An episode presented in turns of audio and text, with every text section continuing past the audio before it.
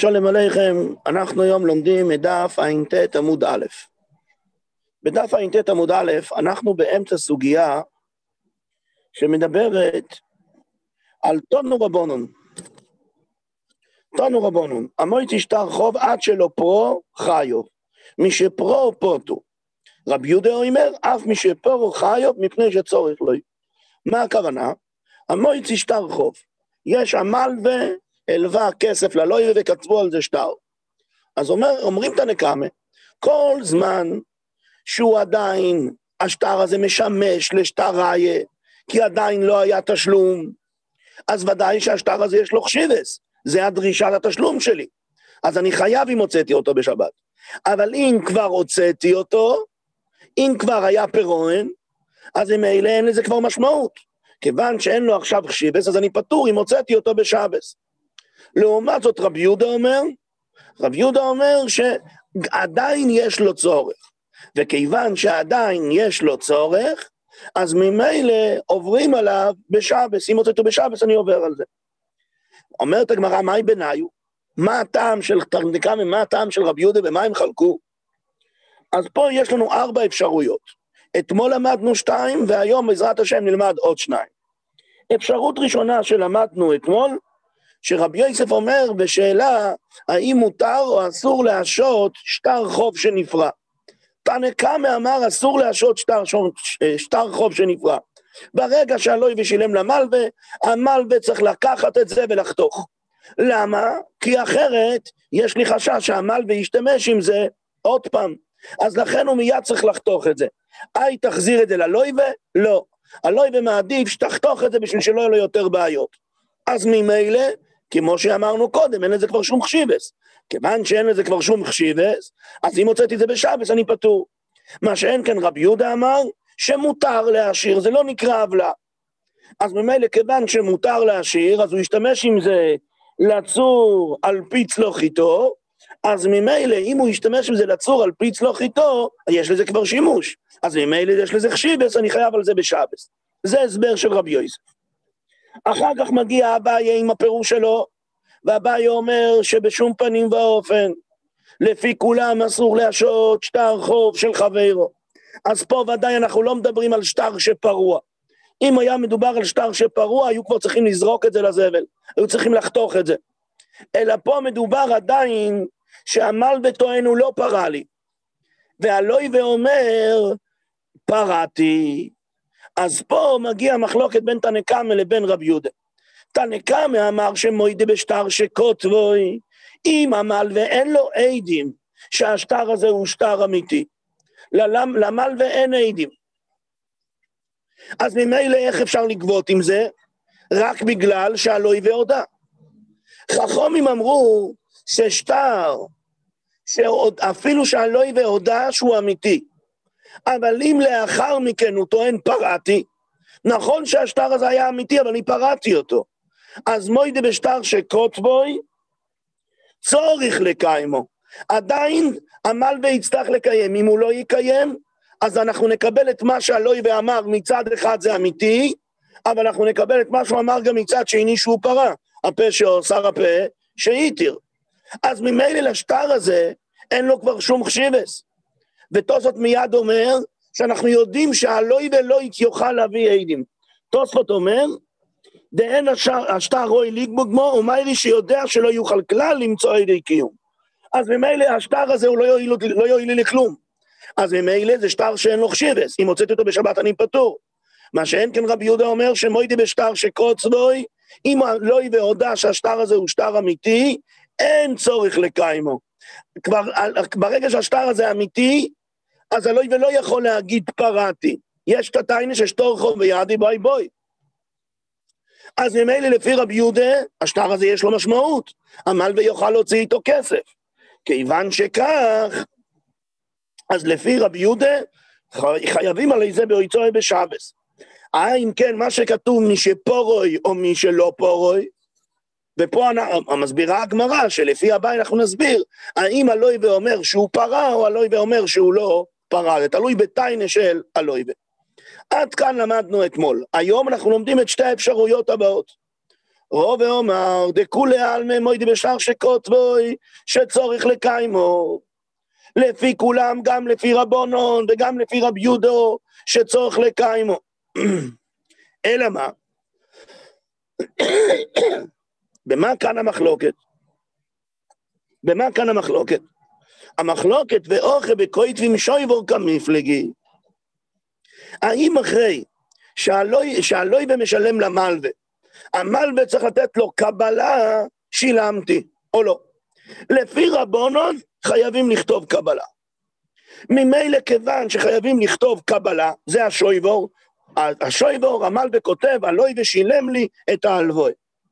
והכי כאומר, אומר רש"י, מי שפורו לא יבא והוציאו מלווה בשבס פוטו, שאינו צורך לו. כבר לא צריך את זה, כבר היה הפירון. ואי נמי, סליחה, ואי אמרת, אז עכשיו שיחזיר את זה המלווה ללויבה, יש לזה חשיבס, בשביל לצור על פי צלוחיתו. אז הוא אומר, הלויבה מעדיף, אל תחזיר לי את זה, תחתוך את זה. אל תחזיר לי, תחתוך את זה. למה? כי יכול להיות שיהיה תקלה ויחזור ויגבנו. אז ממילא, ממילא עדיף לי ללויבה, אפילו שכותבים שובר. עדיף לו, אבל מה, גם שיכתבו שומר, שובר וגם שישמידו את זה. אז ממילא אין לזה חשיבס. אין לזה חשיבס, אומרים חכמים, אני אהיה פטור אם הוצאתי את זה בשבס.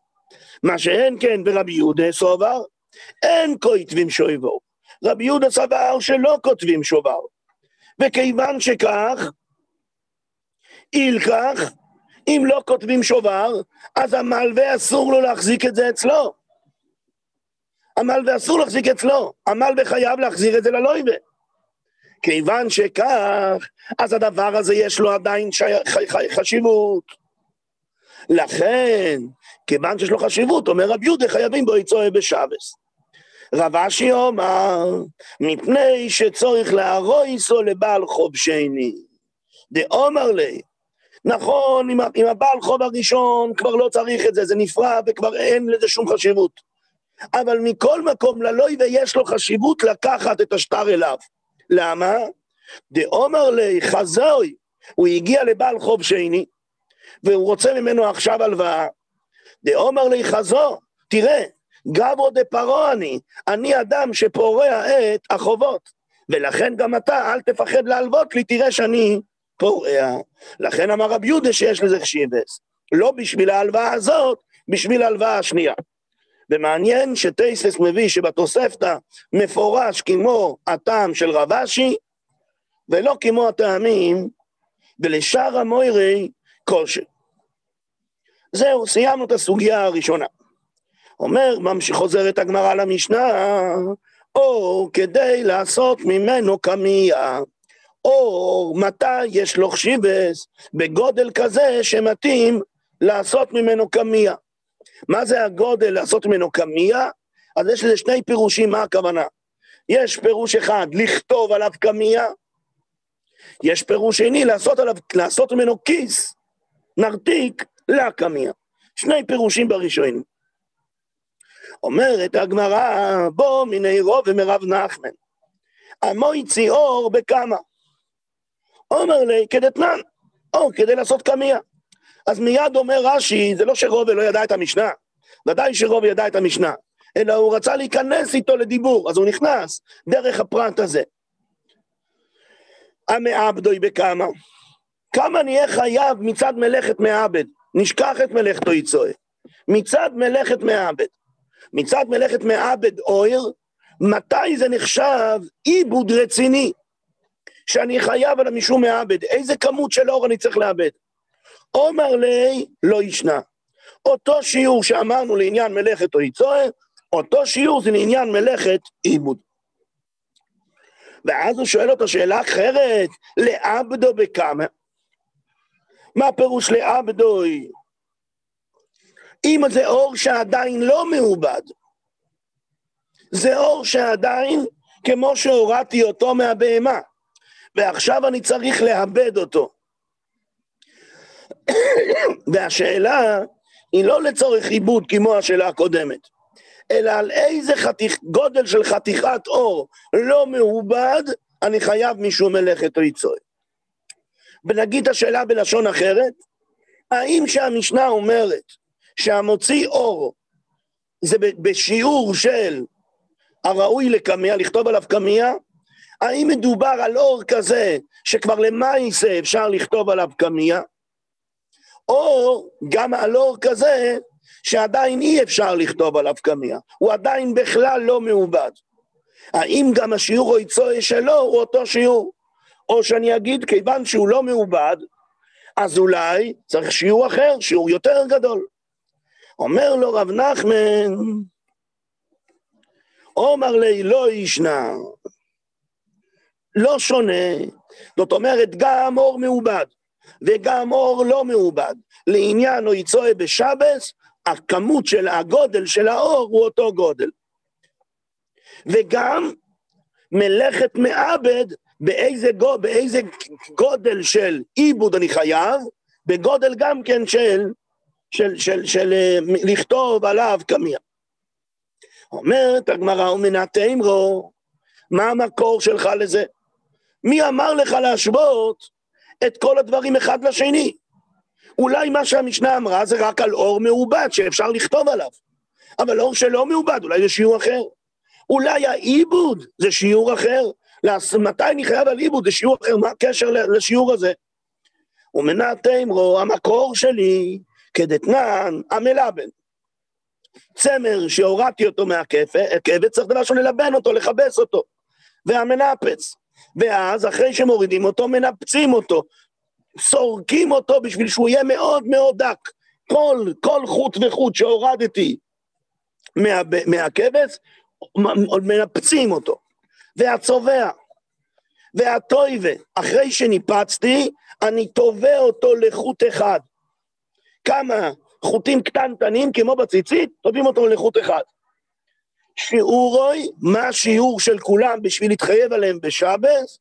כמלוא רוחב עשית כופול. מה פירוש כמלוא רוחב עשית כופול? כמלוא רוחב עשית כופול, הכוונה המרחק בין האצבע לבין האמה, שזה בעצם עשית כופול. מה זה כפול שתיים מזה?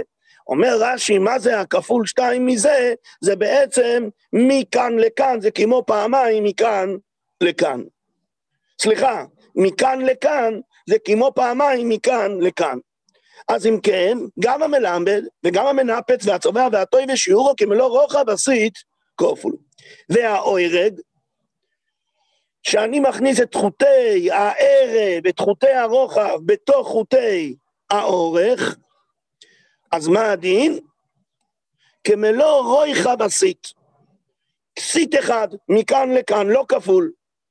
עלמא, כיוון דלתביה קאי, אני רואה שגם המכבה, גם את, את המלבן, המכבס, גם את המנפץ, כולם זה אותו שיעור. למה כולם אותו שיעור? אלא מה? עלמא כיוון דלתביה קאי, כיוון שלמה אני מלבן אותו? למה אני מנפץ אותו? אני עושה את זה בשביל לטוות ממנו חוטים. ממילא שיעורוי כטובוי. ממילא השיעור שלו זה כמו השיעור של חוט שנקרא טבוי. ממילא הכי נמי, כיוון דלעבדו קאי. למה אני הולך לאבד אותו? אני הולך לאבד אותו בשביל שיהיה לי אור מעובד. למה אני מוציא את האור הלא מעובד? בשביל שאני אאבד אותו. אז ממילא שיעורוי כמעובד. ממילא השיעור שלו בעצמו גם כן כמעובד. כמלוא, וזה מה שאנחנו אמרנו, לכתוב עליו, לכתוב עליו, אה, נו, את הקמע. אומרת הגמרא, ושלא לעבדוי בכמה. אם עכשיו האור הזה בכלל בכלל לא מעובד. עומר לי לא ישנה, גם בזה זה בכלל, ושלא לעבדוי אומר רש"י, אינו עומד בכלל לעבד. לא רק שזה לא מעובד, אבל יש לי מטרה בסופו של דבר לאבד את זה. אלא זה בכלל, בכלל לא מעובד. אין לו שום קשר למה, הוא בכלל לא מתכוון לאבד את זה. אז ממילא כמה? הוא אומר לו, תשמע, לא שנה. לא שונה, גם זה את אותו גודל אני אהיה חייב בו יצואי בשבס. שואלת הגמרא, ולא אישני בין מעובוד לשאינו מעובוד? אני לא מבינה את זה. איך יכול להיות שזה לא שונה? איך יכול להיות שזה לא שונה? הרי זה בכלל לא מיועד לעיבוד. אז כיוון שזה לא מיועד לעיבוד, אז אני לא מבין איך, למה, למה, למה זה אותו שיעור. והשאלה היא גם על קודם, גם על אור שמיועד לעיבוד, אבל אני עדיין לא איבדתי אותו, אז יש לו משמעות בפני עצמו, מה פתאום לא שנה? מתרץ את הגמרא, ושואל את הגמרא, ומחזק את הגמרא את השאלה, אי סיבי, המויצה סימונים, שרויים, כדי לי, שרויים, המויצה סימונים שרויים, שרויים כבר. השריתי כבר את הסימנים, עכשיו יש לי צבע אדום, או יש לי צבע כחול. אז מה הגודל, הכמות של הצבע שאני אהיה חייב בשבס, במלאכתו יצואה, שאני אוציא את הצבע, כדי לצבוע בהם דוגמו לאיריו. משהו קטנטן. מה זה המשהו הקטנטן הזה? איריו. מה זה האיריו? כמו שיש את חוטי האורך, ודוחפים את עכשיו את חוטי השתי, את החוטי הרוחב. אבל החוטים עומדים, אז זה לא נוח לעשות עם היד ככה.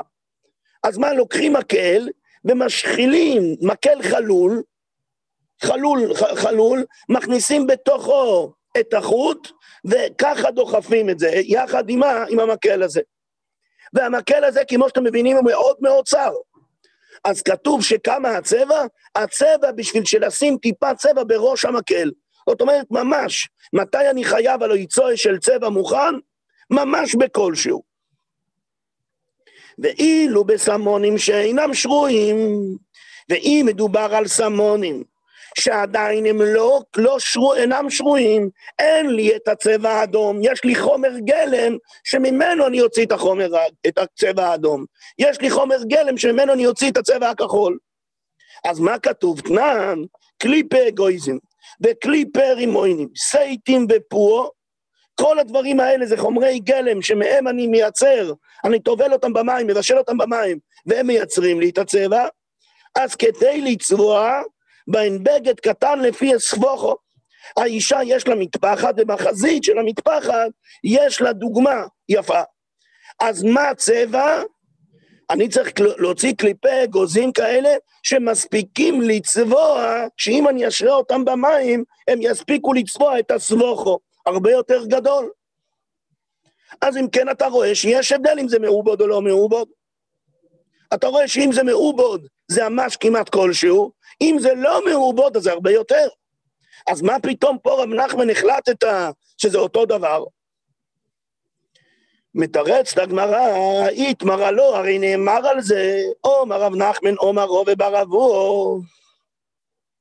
לפי שאין אדם טורח לישרי צמונים לצבוע בהם דוג מלאיריה.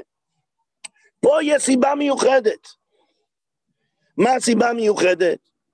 אם, אם זה כבר מוכן, אז זה מוכן. אבל אם זה לא מוכן, אז מה אתה רוצה? שבן אדם ילך להוציא, אדם ילך להתעסק עם כזאת כמות קטנה? עם כזאת כמות קטנה הוא לא יתעסק. אז ממילא, אם זה לא מוכן, צריך כמות גדולה יותר.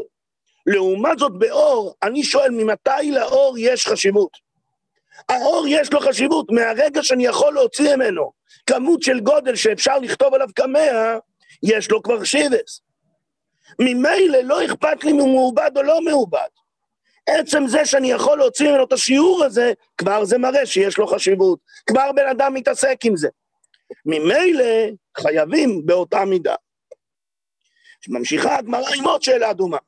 והרי זירוני גינה, דמיקומי דזריניהו לפני שזרו אותם תנן.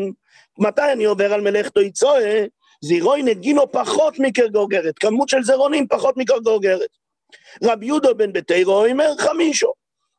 ואילו בתר דזריניהו, ואם אנחנו מדברים כבר על הזרעים, אחרי שזרו אותם, תנן, זבל בכל הדק, אם אני מוציא זבל בכל הדק, מתי אני חייב על זה? כדי לזבל בו כלח אחד של כרוב, דיבר רבי עקיבא.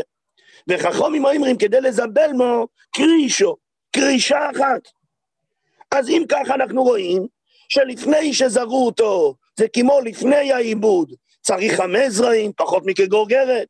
מה שאין כן, אם כבר זרו אותו, לענייננו זה כאילו שכבר איבדו אותו, אז מספיק אפילו, יש שיבס כבר לזרע אחד. לכן זה לזבל זרע אחד. אז אם כן רואים שזה שונה לחלוטין בין לפני העיבוד ואחרי העיבוד. אז עוד פעם חוזרת השאלה של רב נחמן, מתרצת הגמרא גם תירוץ קל. האיתמר הלא עומר רב פופה, עד אזריה, עד לא זריה. זה כוונה שזרוע ולא זרוע. לפי שאין אדם טורח לאוי צינים אחס לזריה. כי האדם, ברור לי שהוא לא, לא יטרח להוציא רק זרע אחד. אחרי שזה כבר שתול באדמה, זה כבר מצמיח משהו, אז לכל אחד ואחד יש חשיבס. אבל לפני שזרו, אדם לא ילך לתת חשיבות לזרע אחד. אז ממילא זה כמות אחת וכמות שנייה. אבל אצלנו, כמו שהסברנו קודם על האור, בעצם אכשידס נובעת מהגודל. גודל שיש בו כבר כדי לכתוב בו קמיע הוא חשוב. אז לא אכפת לי אם לפני העיבוד או אחרי העיבוד. אני ממשיך מיד הלאה. אותה שאלה, הלאה, עוד שאלה.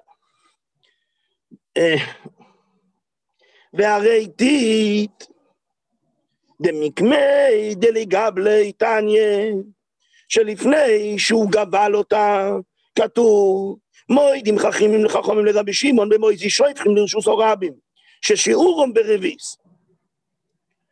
ואבינן בה, שאלנו, שויפכים למה יחוזו? מה פתאום מי שויפכים יש להם חשידה שנגיד שחייבים עליהם? ועומר רבי ירמיה, לגבל בהם טיט. אני חייב על זה כי רבי זה כמות כזאת שעכשיו היא מתאימה שאני אגבל איתה את הטיט. זאת אומרת שמה השיעור? טיט, הרבה טיט, שצריך רביעית מים. ואילו בתר דגבלי, ואילו על אחרי שהוא כבר גיבל כבר, תעניה שאני חייב עלו יצוא את טיט, כדי לעשות בו פיקור הרבה יותר קטן. אז אם כן, עוד פעם רואים שיש את ההבדל לפני או אחרי. התמנמי כדי המורון, לפי שאדם טורח לגבל את התיק, לעשות בו פי קור. אדם לא טורח לעשות כזאת כמות קטנה של תיק. אז ממילא הוא חייב רק אם יש כמות של רביעי שבשבילה צריך רביעי מים. אבל אצלנו זה לא קשור לך, אצלנו זה בכלל לא קשור. אז בעצם שאלנו שלוש קושיות וענינו אותן. שאלה מסוג אחר, תשמע דאום הרב חייא ברמי, משמי דאו לו, שלוישו אוירויסן. יש שלוש מצבים של האורות. מצה וחיפו ודיפטרו. מה הפירוש? מצו כמשמעו. מצב של האור, שהוא נקרא מצה, זה כמשמעו. שכמו שהמצה יבשה וקשוחה, דלא מליח ודלא קמיח ודלא אפיס. לא עשו את כל מלאכות העיבוד של האור. לא מלכו אותו ולא קימחו אותו ולא עשו עליו עם מי האפצים, עם כל מיני סממנים, שזה מה שהופך את האור לראוי. אז כמה הוא נחשב, מתי הוא נחשב לחשוב? וכמה שיעורוי, תני רב שמואל בא רב יהודה, כדי לצור במשקולת קטנו. כדי שיש בו גודל של משקולת קטנה. וכמה, מה, מה זה נחשב משקולת קטנה? עומר אביי, עומר אביי ריבא דרביה דפומפדיסה. מסביר רש"י רוב הליטרה של פומפדיטה. היה ליטר של פומפדיטה, היה להם שיעור מיוחד, רבע ממנו זה העופרת, זה הגודל של המשקולת. אז זה שיעור גדול. הלאה, ממשיכה הגמרא, חיפו, אם אנחנו מדברים בסוג שני, דמליח ולא קמיח ולא יפיץ, זה עבר את השלב של המליח, אבל זה עדיין לא קמיח, לא קימחו אותו ולא היה את מי הפצים, אז מה הגודל? וכמה שיעורוי כדתנן, או כדי לעשות בו קמיה. המידה של המשנה. דיפטרה, מה זאת אומרת דיפטרה כבר יותר מתקדם? שמלדמליח וקמיח, אבל מצד שני ולוי אפיץ. וכמה שיעורוי כדי לכתוב עליו את הגט. בשביל לכתוב עליו את מה? את הגט. מסביר רש"י את עיקר הגט. מה זה עיקר הגט? גופו של גט, הרי את נותרת לכל אדם את ארבעת המילים האלה, ושמו של האיש ושמה של האישה והעדים והזמן. ושיעור זה קוטן מכולו. מדייק את הגמרא קטני מיאס, שאם הוא לא עבר עדיין עיבוד, אז כדי ליצור בו משקולת קטנו, אז איך אתה רב נחמן אמרת שגם אם הוא לא עבר שום עיבוד, אז מה הדין? אז אה, בשביל לכתוב בו קמייה, רואים בברייט המפורש לא, רואים שאולי אמר לא כך. ואומר אביי, ריבא דריבא דפומפדיתא, מתרצת הגמרא, אטם בבישולה. מה זאת אומרת בבישולה? כמו שאני מבשל את הדבר, אז הוא נהיה לך. אז יש את האור ברגע שהורדתי אותו מהבהמה. האור ברגע שאני הורדתי אותו מהבהמה, הוא עכשיו מאוד מאוד לך. כיוון שהוא עכשיו מאוד מאוד לך, אז אי אפשר לכתוב עליו אפילו שום דבר. אז הוא לא שייך לקמיע. ממילא שם השיעור הוא של משקולת. אבל מה קורה מכאן ואילך? מה שקורה מכאן ואילך, מה קורה מכאן ואילך? אחרי שהוא כבר התייבש, הוא לא עבר שום עיבוד, לא מלכו אותו, לא קימחו אותו, לא היה מהפצים, שום עיבוד כלשהו. אבל הוא כבר יבש? אז צודק רב נחמן, שהוא אומר כדי לכתוב עליו קמיע. כי אז הוא כבר שייך לזה בעיקרון. ועומר נמשיך הלאה, שאלה אחרונה, ואתנן, עוד שאלה, בגד, בשביל שהבגד יהיה תמם מידרוס. מה זאת אומרת תמם מידרוס? שאם הזב או הזבה דרסו עליו, אפילו שלא נגעו בו, אבל דרסו עליו, ישבו עליו, הכבידו עליו, אז מתי הוא נקבל תומאס מידרוס, שהוא נהיה אבא תומה, שהוא מטמא אודום בכלים? דווקא אם יש לו שלוישו על שלוישו למידרוס.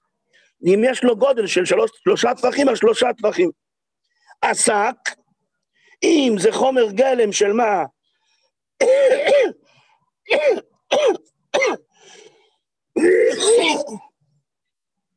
אם זה שק, מה זה שק? למדנו כבר ששק זה דבר כזה שהוא עשוי מנוצות של עיזים, אז מתי הוא נחשב לבגד? דווקא אם יש לו ד' על ד' טפחים. האור אי עלי, אי טפחים עלי טפחים, מהפוץ, מקנים, וו על וו, בין למדרוס, בין למת. ותניא לו, וכתוב והוסיפו על זה, הבגד והשק והאור, כשיעור לטומא כך שיעור לאויצוי. אז כתוב פה מפורש, שאם אנחנו מדברים על אור, אז זה חמש, חמש, חמש טפוחים וחמש טפוחים, חמישה טפוחים וחמישה טפוחים. אז איך אתה, רב נחמן, אמרת שתמיד זה מספיק בשביל מה לכתוב עליו את הקמייה? מה פתאום, רואים מפורש פה לא כך. והדרך היחידה להסביר, זה רק להגיד שהמשנה דיברה על אור מעובד, ולכן מספיק קמייה, מה שאין כן, הבראי, המשנה, המשנה דיברה על מה לא מעובד, ולכן שם זה חמישו על חמישו. אז רואים מפורש, סתירה לרב נחמן, מתרץ את הגמרא, האי, ההוא בקרטובול, בקור טו בלו. מסביר רש"י, מבש לו יברו איתכם. הוא מתקשה.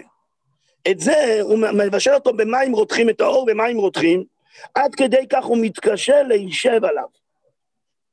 ואז אפשר לשבת על זה, ולכסות לובקאות שקוראים פונשטידיל, ומיטות, לה, ולה, ומיטות ולעשותו שולחן.